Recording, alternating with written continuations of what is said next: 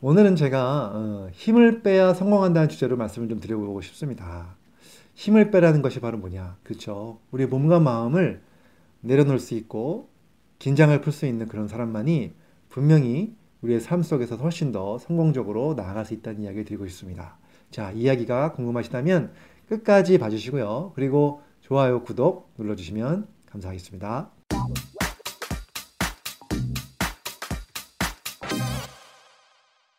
안녕하세요.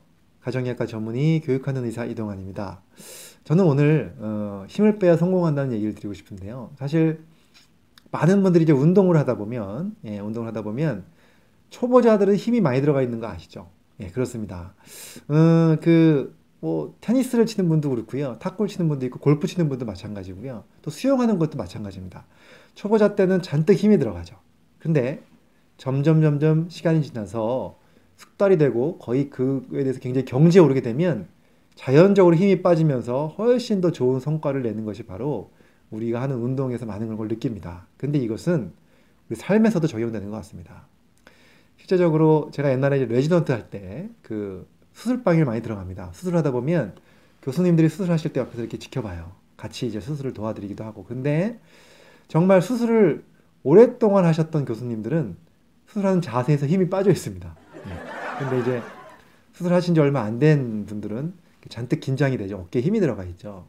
이게 바로 무엇이냐. 어, 삶 속에서도 마찬가지로 삶에서 고수들은 항상 힘을 뺄 수 있는 능력을 가지고 있다는 겁니다. 이 힘이라는 것이 몸의 힘일 수도 있고 마음의 힘일 수도 있습니다.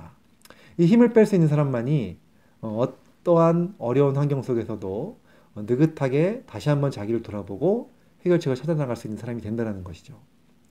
실제적으로 저는 이제 환자분들을 만나면서 많은 환자분들한테 힘 빼는 훈련을 많이 시킵니다. 예를 들면 몸에 힘을 빼고 심호흡을 한다라든가 또는 스트레칭을 하는 것들을 많이 권장하는데요. 이것을 시키다 보면 열심히 하는 분도 있고 못하는 분도 있습니다. 그런데 못하는 분과 하는 분의 차이는 바로 뭐냐? 내 생활 속에서 정말 내가 모든 걸 내려놓고 오로지 나만을 위해서 시간을 쓰는 그런 힘 빼는 시간을 가질 수 있느냐 없느냐의 차이인 것 같습니다. 하루에 단 10분이라도 모든 걸좀 내려놓고 예, 컴퓨터도 좀 꺼놓고 그 다음에 스마트폰도 좀 저리 멀리하고 그리고 정말 조용한 곳에서 오로지 나만을 위해서 몸과 마음의 힘을 쫙 빼고 할 수 있는 시간을 가지시는 분 그런 분들만이 분명히 훨씬 더 예, 앞으로 더 나아갈 수 있는 아, 그러한 동력을 얻으실 거라고 저는 생각이 듭니다. 이런 말 들어보셨나요?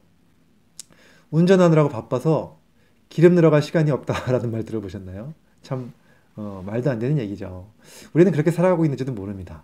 예, 너무너무 바쁘다 보니까 정말 자기 몸을 충전하고 힘을 빼면서 좀 이렇게 자기 몸을 들여다보는 시간, 마음을 들여다보는 시간을 갖지 못하는 경우가 너무 많은 것 같습니다. 자, 이제부터는 어, 항상 하루 24시간 중에 나만의 시간을 꼭 빼셔서 힘을 빼고 몸과 마음을 릴렉스 시키는, 릴렉스 시키는 시간을 꼭 가져주시기를 바랍니다. 그러면 그걸 통해서 더 힘을 낼 수 있는 그런 인생이 될 수 있다고 저는 믿고 있습니다. 자, 여러분들 오늘부터 힘 빼는 시간 꼭 가져주세요.